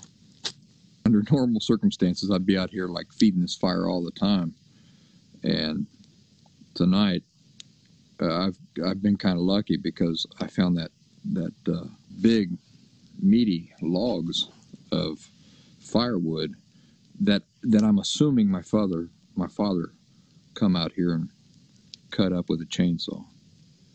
And I started to tell you guys earlier I haven't been out here in four years, and the reason for that is because you know, my mom and dad live just you know like two miles up that way through the woods. And you say, well, two miles is a long way. Well, it's not if you're mountain people because my dad is out here all the time. He just comes through the woods and you know, you think about how intimately I know these woods. My father knows these woods as intimately. he lives out here. So, even though this section of the woods is mine, I'm sure my, my father's feet have walked across this property many, many times. Lucia is, uh, do I pronounce it Lucia or Lucia? I'll tell you, the real drawback to this live stuff is the delay. Like I'm talking, I'm telling a story, and then five minutes later, the uh, the reactions to that story and the, the conversations about that story start to come in. See, yeah, this this whole conversation I just had about firewood. Now now the, the conversations are starting to come in about that. Lucia. Lucia. I like that. Lucia. Lucia. Orson. Holy goodness, you guys. Can can we not find some harmony here? So that we can all be comfortable. Good boy. Good boy. Orson, calm down. I'll tell you, Orson, he's moving 90 miles an hour all the time. And Brady and I, we're settled and we're kind of laid, laid back. That is not Orson. He is he is a rocket ship. And it's just kind of like trying to take that energy and, and tame it a little bit. It's good for me. It's good for me to to try to find ways to uh, balance out everything between us, between the three of us. Raiden says the delay is to prevent people from knowing exactly where the live streamer is at the exact moment. Hmm.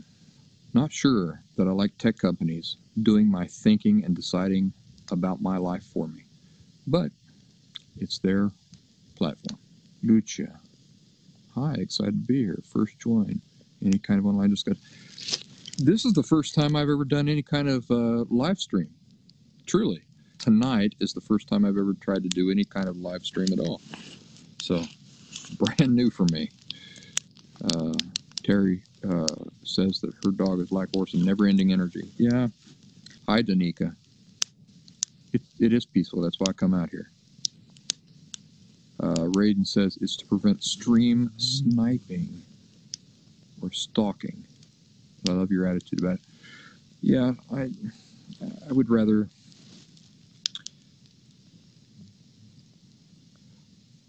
I'd rather make decisions for my own life. I don't like other people make, you know, assuming responsibility for me. Hi, Danica. So good to have you here. ¿Hablas español? Gavri Pruske, Kaktish Bachustia. I was I was talking in Spanish earlier. I was kind of showing off. I was kind of showing off. But really, the whole conversation that I had was about not wanting to lose my Spanish. And antes, cuando yo trabajaba como intérprete, yo trabajaba todos los días hablando más en español que en inglés. Y ahora, haciendo este trabajo, no hablo tanto en español com como antes. Lex Fridman. Uh, don't know who that is. Anybody can interview me. But I'll tell you what, Lucha. Lex Fridman would have to freeze his balls off out here in the woods with me if he wants an interview with Brian Barnett. That I can tell you. Got to be next to a fire, sleeping in the dirt. Terry dice que entiende. Había una mujer entrada en años que se corte el pelo con la idea de lucir más joven y luego no está tan segura de los resultados y busca apoyo emocional de su marido. Le dice, querido, es cierto que con el pelo corto ya no tengo el aspecto de una vieja. Y él responde que, que sí, que ahora tienes el aspecto de un viejo. Hey Raiden, what is stream sniping?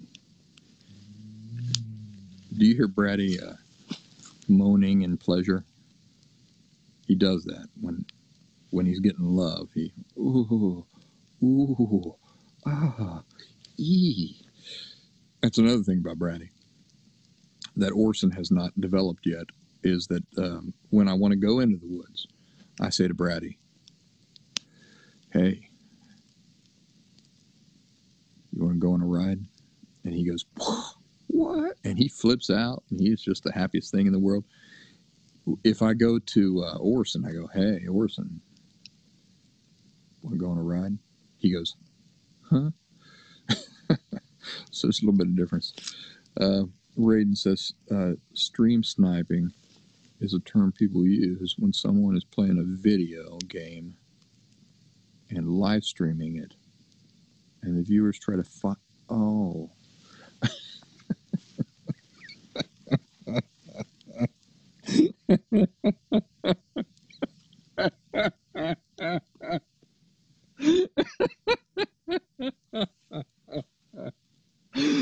oh man, that's really funny.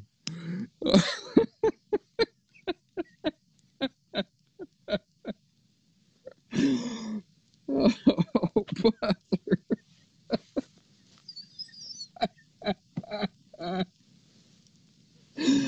oh man.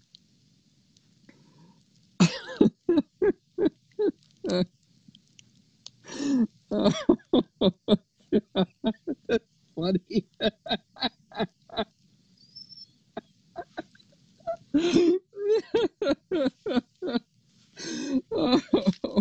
that's funny.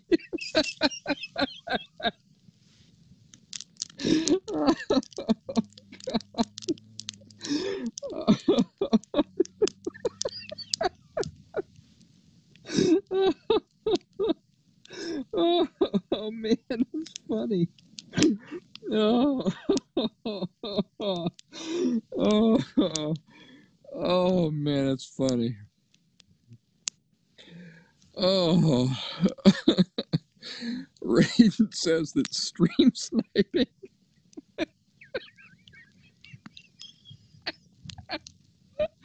oh man, people crack me up so much. Just the nature of people, you know. Oh man, that's funny.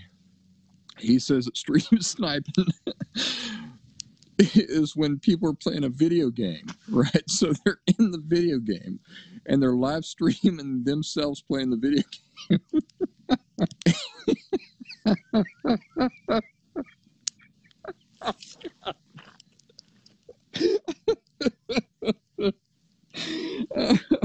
It's funny. And so people watching the thing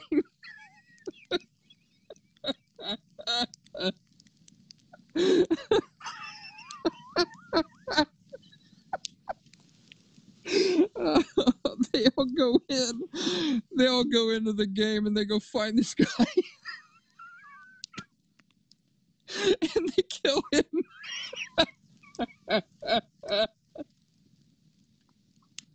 oh, people crack me up. Oh man. Oh, the nature of people, that just crack me up. Oh man, that's funny. That is really funny. Holy mackerel, I gotta catch up now here.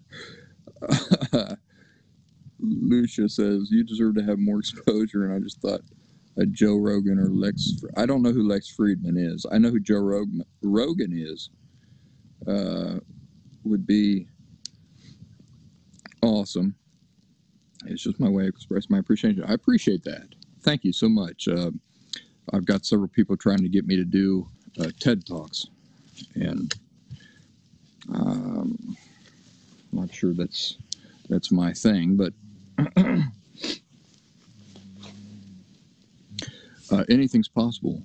You know, I'm not I'm not totally against it. it it's just I'm not sure the establishment because you know I kind of exist outside the establishment. I'm not sure anything establishment is uh, is my natural approach to things, but um, Joe Rogan would be awesome. You know, if I got an invitation to do something like that, I would probably do something like that. Danica says, I took my son snipe hunting. she took her son snipe hunting. well, when we do that, we, we abandon a person out in the middle of the woods. So I hope your uh, method of snipe hunting is a little bit different than ours. Uh, Jude says, Your thing is talking to people about emotional health. Yeah. And appealing, appealing to them in any way that I can. Raiden says, If I disappear, it's because my phone died, but I'll join back soon after. All right, Raiden. Thanks for that. the laugh. Of, here's the fire, folks. Heather says I looked a lot like Harrison Ford in that previous light. We got to go back to that. Now I look like Brian Barnett again. God darn it. And Danica says, Have you read any good books lately? Yes, I have. Tracy Stopler, The Ropes That Bind. And I'm currently reading uh, a really great book called uh, Skeletons on the Sahara, which is just fascinating. It's about it's a true life story of survival in the Sahara Desert, but not just in the Sahara Desert. It also deals with um, sailing, like in the 18th century or the 19th century, and they sail out of Boston, and so you get like this great um, insight into what sailing was like in those days and everything and and then eventually they end up in the Sahara Desert, and then they have to all survive in the Sahara Desert. Raiden says that I always look like Bradley Cooper. Do you know that I um, ran into Bradley Cooper? There was a International House of Pancakes, an IHOP, uh, as it's called, in uh, Jenkintown, Pennsylvania, where when I would have a lover over, the next morning I'd get up and I'd take the lover down to the this local IHOP in Jenkintown. And one morning we walked down there, uh, whoever I was with at the time, and I was all ready for my eggs sunny side up, and my bacon, and my pancakes, and all that stuff. And there was this great crowd out in front of this IHOP that I always went to. And I asked somebody, what, "What's going on in there?" And I mean, I hadn't combed my hair. I was I just thrown on some the clothes right off off the floor that I was wearing that that night the night before. Um, so I was really not in a position to be filmed on TV or anything like that. And he said Bradley Cooper's in there.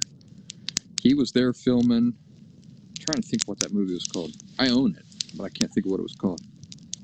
It's about it's about emotional disorder, but it's all filmed in Philadelphia and everything and he was having breakfast with, in my booth. In my booth. So I looked through the window and I saw Bradley Cooper there and I saw Renee Zellweger. And I looked at the girl I was with and I said,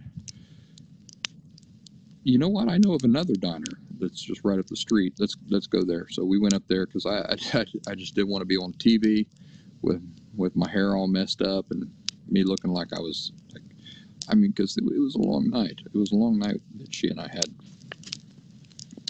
I did not have a lot of sleep under my belt that morning, so I wasn't really keen on being on the nightly Philadelphia news. And who can compete with Bradley Cooper? That's another thing. Why would you take your girlfriend? Why would you take your lover into where Bradley Cooper is when you're just Brian Barnett? Silver Linings Playbook. Yes, Raiden. That's the one I'm talking about. So it was while he was filming Silver Linings Playbook. In, he's from there. Uh, that that's where he's from. So that's why he took her there. He was showing her like all of his old stomping grounds. And I like him. I like him a lot. And I've seen interviews with him, and I think he's very modest. I think he's very genuine. And so to be compared to Bradley Cooper is a a very nice thing. Yeah, Jennifer Lawrence. No, no, no. Oh, okay. So, so yes, you're right, Heather. Jennifer Lawrence was the girl in the movie, but at the time, he was he was dating uh, the other girl that I mentioned, um, Renee Zellweger. So while he was filming Silver Linings Playbook, he was in a relationship with Renee Zellweger. And it was Renee Zellweger who was in the IHOP with him that morning, not Jennifer Lawrence. The town where I spent my, you know, when I come out of divorce, I was I wasn't even divorced. I was just I was just living on my own. But I went from Hatboro, Pennsylvania, to Jenkintown because uh, every day I drove through Jenkintown on my way to work. And I loved that little town. There was uh, several little pubs and bars and restaurants and art supply stores, and it's just a nice little town there uh, in Philadelphia. I mean, basically, it's all Philadelphia. So when my uh, when Diana asked me to move out, the first thing I thought of was Jenkintown. I'm going to move to Jenkintown. I'll be closer to work, but I'll still be close to my home. I'll be close to my wife. Uh, but Jenkintown's where I want to go. And it just so happened to be where Bradley Cooper is from. A lot of good memories of Jenkintown. As an actor, I've seen him like on the uh, inside the actor's studio, and I say this this guy this is not like a pompous Hollywood actor. This is a guy who keeps his, you know, the evaluation of himself in check and in healthy balance. And uh, man, he just really won me over with that with that interview. He even cried during that. Uh, here's what I remember about that. He cried during that interview because he was talking about how when he was trying to get into acting, he could not get past his nerves. He could not get past like the self consciousness. Who of us cannot identify with that? I mean, when I talk to you guys on this camera right here, I can not, in the beginning, get past this sense of self consciousness. Um, it's when I, you know, work my way into it that finally that kind of uh, fades away. And here he was on inside the actor studio admitting that, and he talked about an instructor that he had who gave him some advice that allowed him to completely relax and and fall into the roles or the characters that he's playing. And I, I really liked that honesty. I really liked that honesty. To me, that was just very, very attractive. And uh, my opinion of him just just went real high after that. So I, I have a very high opinion of him, and it's it's. Uh, I don't think I look like Bradley Cooper, and I've never had anybody say I look like Bradley Cooper until Raiden just uh, suggested it. But um, I'll tell you what, I'm not complaining. No, Penny, I don't ever zip two bags together because I've never had two dogs before. It's always been me and Brady. So Danica says, I'm 37. I live in Akron. Been following you for a while now. Your podcast has made a huge impact on my life, and I'm very grateful. I'm not very active on the Facebook group. Tell you what I'm going to do. I'm going to finish this up. I'm going to say goodnight. Uh, lay here and stare into the fire for a little bit. Caveman TV, we call it. And I'm going to let you guys go to bed. All right. So you folks have a wonderful evening. It's been it's been real fun. I'll talk to you soon. Bye.